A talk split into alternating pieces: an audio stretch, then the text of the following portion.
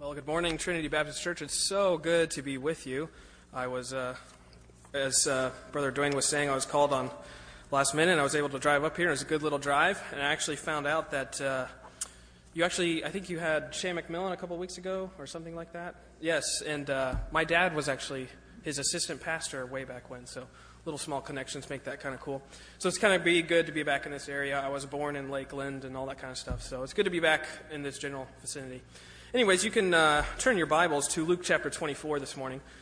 Luke chapter 24. I want to speak to you about a really important topic, really important topic, because I think there's a problem in churches that I think a lot of people aren't necessarily, they don't really know that it's a problem. They don't really realize that they are doing something the wrong way. And I think that it's a problem that kind of goes under the radar and it goes under people's noses. They don't even realize that it's occurring and it's how we read our Bibles. You know, one of the most important aspects of being a Christian is reading our Bibles and getting into God's Word, and that's how we know God and become familiar with Him. And really, the only thing worse than not reading our Bible is to read our Bible wrongly, is to read it incorrectly. And so, really, there's three categories of biblical hermeneutics, as they say. That's the fancy school term for Bible interpretation, Bible study. There's three ways you can study the Bible. The first way is called exegesis. That's a fancy word for just literally saying what the Bible says. I'm sure that you are familiar with that with your former pastor. He was, he was conducting exegetical sermons, as they say, where he's just taking the scripture and relaying it to you and applying it to your life. That's the proper way to interpret the Bible. But there's also some other ways that are incorrect. One of them is called eisegesis.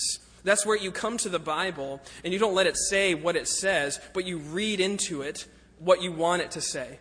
A lot of preachers, a lot of pastors all over the nation are performing this type of sermon in churches all over the country. Eisegesis, they're bringing in their bias and then their interpretation and their agendas, so to speak, and making the Bible fit their agenda. So they make the Bible say what they want to say. That's eisegesis. And then there's another way that is, I think we don't often realize that we're doing it as we're doing it. It's called narcigesis. This is where we read ourselves into the Bible and make the Bible really all about us. It puts the center and the focus of the Bible on us. And I want to prove to you this morning that that is not how we are to read our Bibles. That's not what the purpose of the Bible is. This is the only, th- uh, as I said, the only thing worse than not reading your Bible is to read it incorrectly and to come away from it with something that is incorrect. You know, the amazing thing about our Bible is that it interprets itself. You know, Jesus, everywhere in the Gospels, he was interpreting the Old Testament. He was interpreting some of the passages in the prophets and in, in, the Mosaic Law. And so we get the best interpretation of the Bible right here from Jesus himself. So, believe it or not, Luke 24 is going to show us how to read our Bibles. Let's start in verse 13. You might remember this story about the two disciples on the road to Emmaus.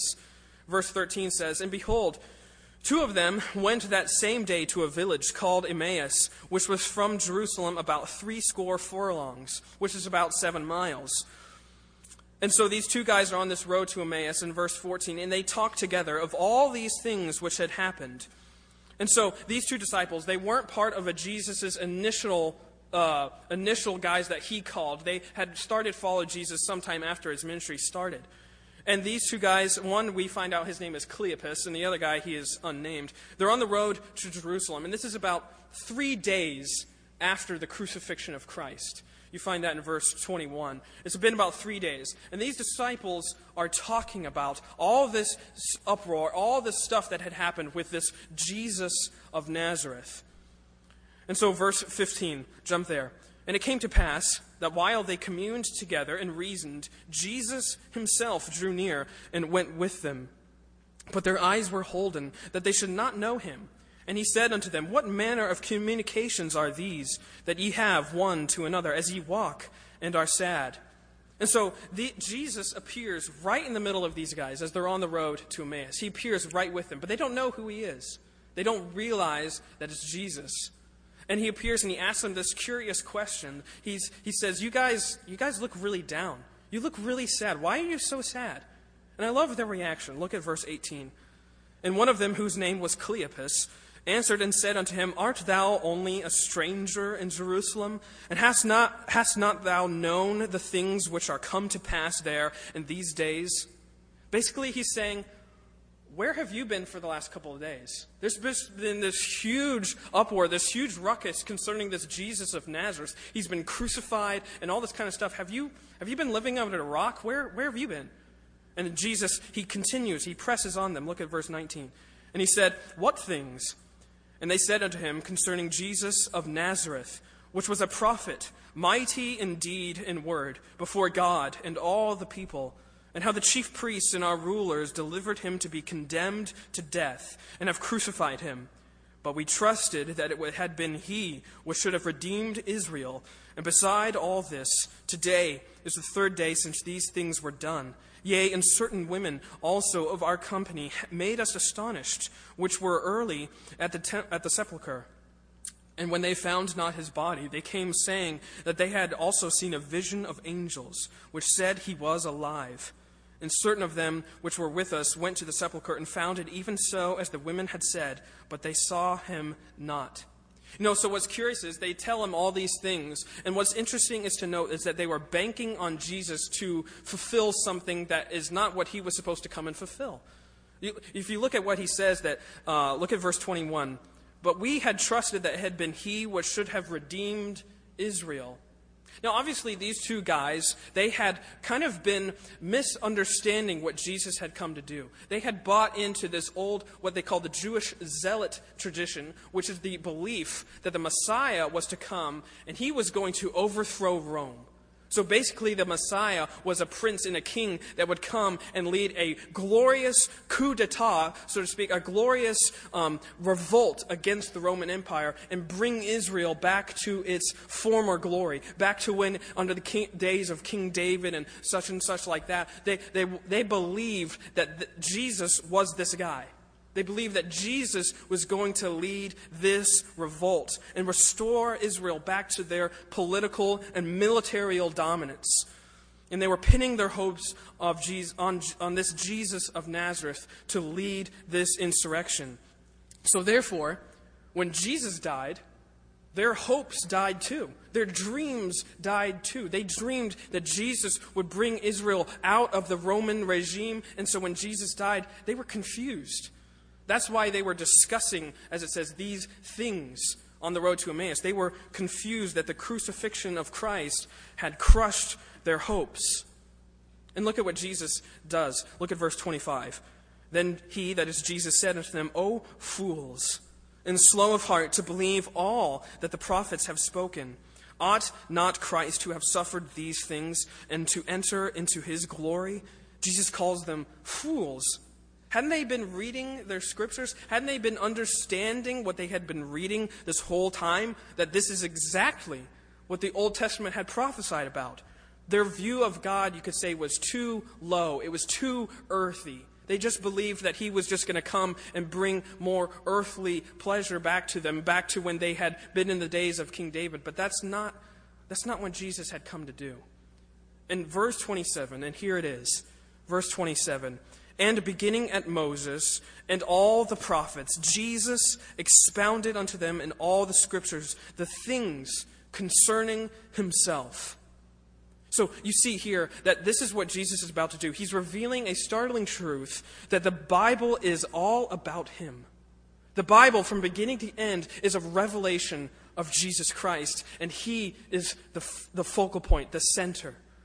You know, these, these disciples had been reading their Bible wrongly as if it had concerned them. It was about them returning to their glory, about Israel returning to its dominance. And so often, I think we do the same. As I said earlier, we read our Bibles narcissistically. We read ourselves into it and make it about us. And a good, I guess you could say this, a good snapshot of our society is, is what we read. I like to read a lot of books. Um, my wife knows this. I probably read too many books at one time. I think I've been closing a lot of books and finishing them, which is good because I was reading about six at one time, and that's not very efficient at all to try and get good reading. Um, but I, I like to read a lot of books, and I think a good snapshot of our society is what we're reading. If you just look at what's on the bestsellers list, you can see where our society is. Reading books like Fifty Shades of Grey or Game of Thrones or Harry Potter and all these sorts of crazy books that are out there that are just feeding these wrong ideologies into kids' hearts and lives. And I think also, too, we could say that it's what we're not reading, hence the Bible. But the three most best selling genres among publishers are, um, in no particular order, uh, children, uh, children's literature, so children's book, romance novels, and then self help. You can go into any bookstore, and the largest section by far is going to be the self help section. Even Christian bookstores have self-help sections where they have books that can tr- help you have, you know, your best life now or have your have uh, a better version of you. And so I think this is a very telling thing that mankind knows that there's something wrong. He knows that there's something inherently wrong with himself that he needs to fix. There's something that I need to change to get better at. There's something that I need to alter to make my life better. And he, mankind knows there's something wrong, but in, inherently he has gone to a wrong source in order to fix that problem, and he goes to himself. You know, we're trapped in this mindset uh, of a guy who wrote a book of this title of having our best life now. We're, we're trapped in this idea of becoming a better you. That if we can only fashion a, a, better version of ourselves, a more wealthier version of ourselves, a, a, healthier version of ourselves, a version of ourselves with a bigger car or a nicer house or a better body, we can sort of achieve this some sort of happiness on this earth. You know, that's what we're all after, right? You know, it says it in our Constitution life, liberty, and the pursuit of happiness, right? That's what we're all after. But these pursuits, I think, they are just leaving us emptier than before. I think they are just really, just really crummy God replacements. You know, there's a, a great, um, an old ancient uh, philosopher by the name of uh, Blaise Pascal, and he said this the infinite abyss, and that, by that he was meaning the soul, the internal soul of man. The infinite abyss the, or the longing for something more can only be filled by an infinite and immutable object. That is to say, only by God Himself. You see, man knows that something's wrong, but he's going to all these other avenues in order to find the solution to that problem, instead of realizing that the problem can be fixed only by Jesus. Nothing else will work. You know, man um, is, an, uh, excuse me, unfortunately, this philosophy, this idea that man can fix himself by changing himself, has kind of crept into our churches crept into a lot of churches all across the nation where the, now pastors are preaching this way. They want to try and help you get better, they want to fix you. And so instead of preaching the Bible, they're te- preaching self help pr- sermons with a little Jesus sprinkled on top. And that's not what the Bible is here. This is not how we are to read our Bibles. They try and, they try and treat the scriptures as if it's God's divine self help manual. That, that's what they're all about as if it contains some sort of secret or some sort of code for becoming a better you. That if you just put all these things into this bowl, this mixing bowl of your heart, you'll become a better person. But the start of this Bible, the Bible, to read this the Bible out. Well, I'm going to ask you this question Is the Bible a recipe book? How many of you like to cook? You can raise your hands if you don't like to cook. I, I don't really like to cook. And by saying that I like to cook, if I were to say that, that would just mean I can follow a recipe. I know what a cup is and what a tablespoon is sometimes, and I know the difference between vegetable and olive oil. One time, my brother and my cousin, they were trying to make brownies, and they got vegetable oil and olive oil mixed. And those two things, they, you can't replace one with the other, and they were very terrible brownies, um, needless to say.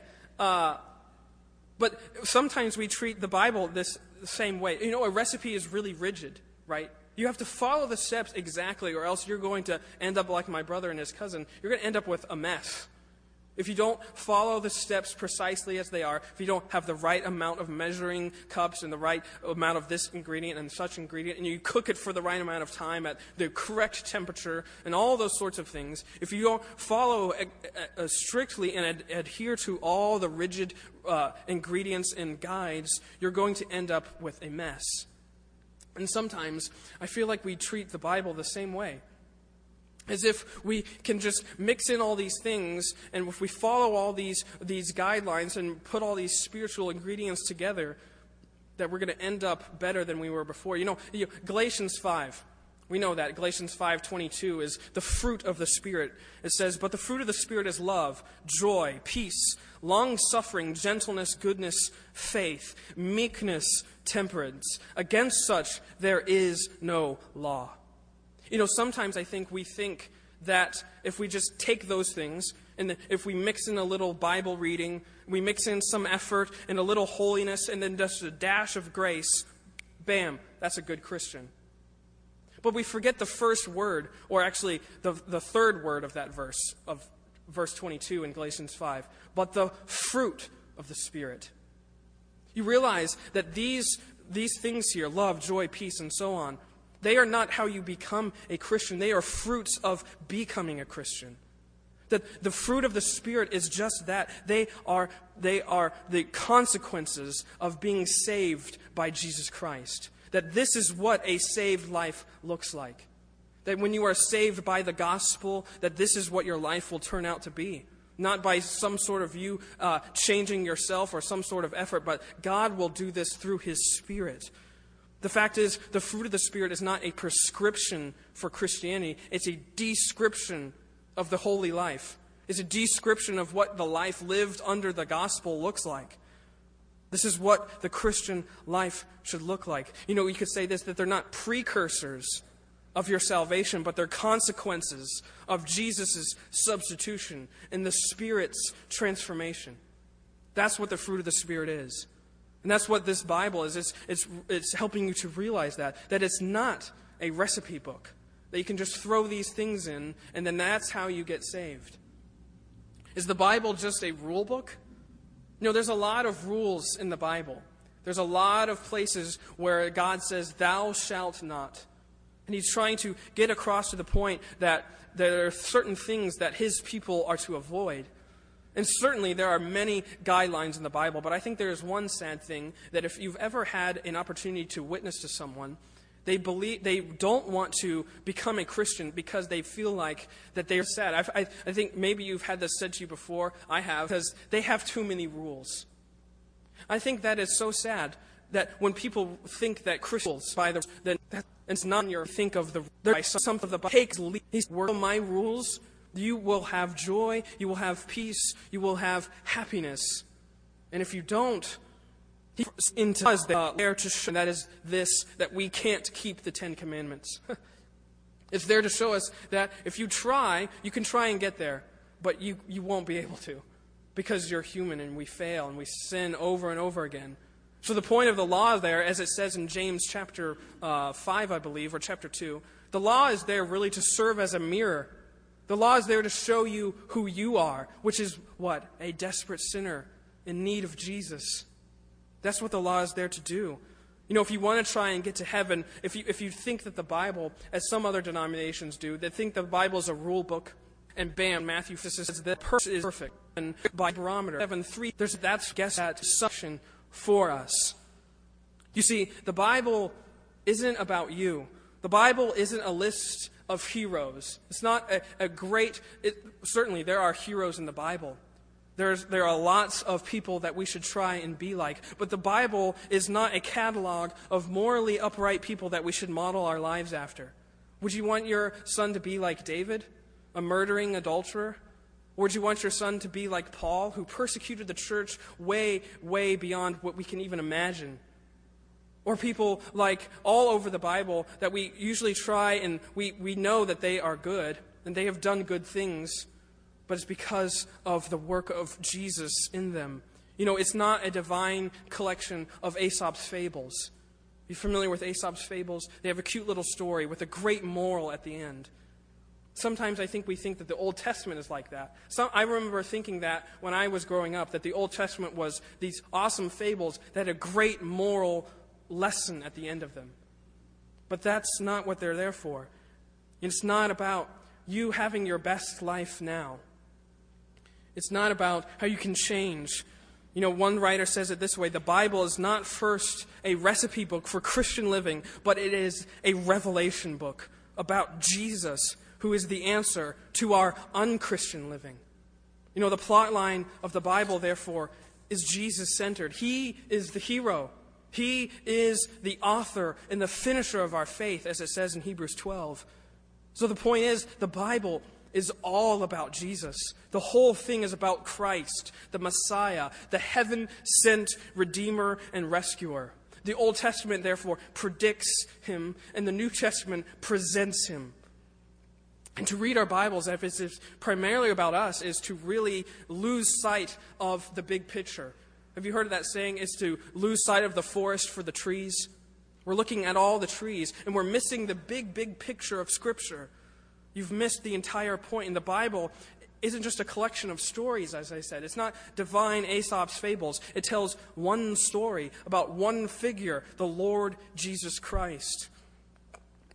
Listen to what it says in Acts 17. And Paul, as his manner was, went unto them, and three Sabbath days reasoned with them. This is when he was at the church at Thessalonica. He reasoned with them out of the Scriptures, opening and alleging that Christ must needs have suffered and risen again from the dead, and that this Jesus, whom I preach unto you, is Christ. Or as it says in Acts 18, for he, that is Apollos, might mightily convince the Jews, and that publicly, showing by the scriptures that Jesus was Christ. All in all, throughout the scriptures, we are, we are given more and more evidence that Jesus was the Messiah. And the Bible tells his story. Beginning to end, it shows how God would fulfill his plan of redemption and fulfill his plan of salvation through his Son, Jesus Christ. As it says in John 5, verse 38, and ye have not his word abiding in you. For whom he hath sent, him ye believe not. Search the scriptures, for in them ye think ye have eternal life, and they are they which testify of me. Here Jesus was speaking to the, the Pharisees, who believed that if, just as I was saying earlier, that if they had just followed all these rules, they would be saved. They thought that in the scriptures was salvation, but no, it's in Jesus Christ who we are pointed to by the scriptures. They testify of me. That's what Jesus was saying. You think that the scriptures themselves give you salvation, but you've missed the point. You're merely looking at the trees and not the forest. Jesus says, The scriptures point to me. The whole Bible is a portrait of Christ. You know, he's not just a part of the biblical narrative, he's the point of the biblical narrative. Every story, you could say, casts his shadow. Acts chapter 8, 34. This is when Philip was ministering to the Ethiopian eunuch, and he says this, or, or relates this to us. And the eunuch answered Philip and said, I pray thee, of whom speaketh the prophet of this? Of himself or some other man? And if you remember, the Ethiopian eunuch was reading in Isaiah, most likely Isaiah chapter 53, that great account there. And, and then Philip says this he op- then Philip opened his mouth and began at the same scripture and preached unto him Jesus. He showed him from the Old Testament how Jesus was going to come and fulfill exactly what God had planned. The Bible is the good news, the good news of Jesus, not of us somehow making ourselves better, but of how Jesus comes and saves us from our sins. It reveals the very heart of Christ which was to die on the cross, to rise again, and to call people to repentance. If you look at, if you're still in Luke 24, look at verse 44 with me. And th- now, by this time, he is with the 11 apostles, the 11 disciples. He's ministering and fellowshipping with them, and he says this These are the words which I spake unto you while I was yet with you. Verse 44 That all things must be fulfilled which were written in the law of Moses, and in the prophets, and in the Psalms concerning me. Then opened he their understanding, that the, they might understand the Scriptures. And said unto them, Thus it was written, and thus it behooved Christ to suffer, and to rise from the dead the third day, and that repentance and remission of sins should be preached in his name among all nations, beginning at Jerusalem. So you see, everything in the Old Testament points to Jesus. The stories, the prophecies, the ordinances, the victories, the failures, everything. It points to a greater Redeemer, a greater King, a greater prophet to come. Colossians 2:17 says, "Which are a shadow of things to come, but the body is the substance of Christ." Those things were just a shadow. Or Hebrews 10:1, for the law, having a shadow of good things to come, and not the very image of the things, can never, with those sacrifices which they offered year by year, continually make the comers thereunto perfect. The meaning was that he, the writer of Hebrews was talking about the law, and he was saying that if you think that if you still have to adhere to that law to make yourself holy, you've missed the point of those ordinances. They were just a shadow, they were just an echo of what was to come, which was that Jesus was the better sacrifice. The Old Testament shows us uh, the need for a rescuer and a redeemer. Your Bible in the Old Testament is very gritty. There's a lot of violence, there's a lot of sin in the Old Testament. And it's there to show us something very important that we need a Savior. Through the promises and the symbols and the pictures of salvation, deliverance and redemption were promised and were pointed forward to the actual fulfillment of them at the gospel, at the cross of Christ, the place where once and for all Jesus defeated death and hell. All of Scripture points to Jesus. It's about Him. He's the climax of every theme in the Bible. If you think about it, He is the promised seed from Genesis 3. He is the brazen serpent from Numbers 21. He is the greater prophet in Deuteronomy chapter 18. He is Emmanuel, God with us, from Isaiah chapter 7. He is the promised heir of David, the coming Messiah, the ruler of Israel, from Isaiah chapter 9. He is everywhere in your Bible. It's pointing to Jesus. He is the true and better version of every character in the Bible. Let me read you this passage from a sermon I was listening to. He says this, the preacher Jesus is the true and better Adam who passed the test in the Garden of Eden and whose obedience is imputed to us. Jesus is the true and better Abel, who, though innocently slain, has now um, has blood that now cries out for our acquittal. Jesus is the true and better Isaac, who was not just offered up by his father on the mount, but was truly sacrificed for us. Jesus is the true and better Joseph, who is at the right hand of the king, forgiving those who betrayed and sold him, and uses his new power to save them. Jesus is the true and better David, whose victory becomes his people's victory, though they never lifted a stone to accomplish it themselves. Jesus is the real rock of Moses, the Passover lamb, the innocent, perfect, helpless, slain, so the angel of the death will pass over us. He's the true temple, the true prophet, the true priest, the true king, the true sacrifice, the true lamb, the true light, the true vine, the true bread. The Bible's about you. It's not about you, it's about Him. And I was so struck with that, that the Bible everywhere shows us Jesus. Every sermon, every subject of every sermon should point to Christ. I, I, like reading Charles Spurgeon. If you're, if you're, familiar with him, he's one of my favorite uh, writers. And he said this A sermon without Christ as its beginning, middle, and end is a mistake in conception, a crime in execution. He's saying that everywhere Christ should be the point, Christ should be the theme. As, as Paul says in 1 Corinthians, I and, and, I, brethren, when I came to you, came not with excellency of speech or of wisdom, declaring unto you the testimony of God. For I determined not to know anything among you save Jesus Christ and Him crucified. We have nothing else to boast in or to glory in save the cross. Not our talents, not our transformation, not our wisdom, not our skill, not our eloquence, not our ability, not our works. It's Jesus and Him alone. Galatians 6:14, but God forbid that I should glory save in the cross of our Lord Jesus Christ, by whom the world is crucified unto me and I unto the world. Paul got this. He knew that everywhere and every place that was pointing to Jesus and that Jesus is his life. Jesus isn't just something that he was added that was added into his life. Jesus was his life. The bigger picture of scripture is that God loved you when you were his enemy. Romans chapter 5, verse 6 For when we were yet without strength, in due time, Christ died for the ungodly. For scarcely for a righteous man will one die, yet peradventure for a good man some would even dare to die. But God commendeth his love towards us, in that while we were yet sinners, Christ died for us. Praise God for that. That while we were his enemies, while we had nothing, wanted nothing to do with God, Jesus died for us. He sent his son, God did, to die for our sins, the truest display of love. As it says in John 15, greater love hath no man than this, that a man lay down his life for his friends. You know what the gospel is? It's God giving you his best while you were at your worst. While you wanted nothing to do with God, Jesus was making a way for you to be saved. He was bringing and establishing the gift of salvation that you might believe in him and have eternal life.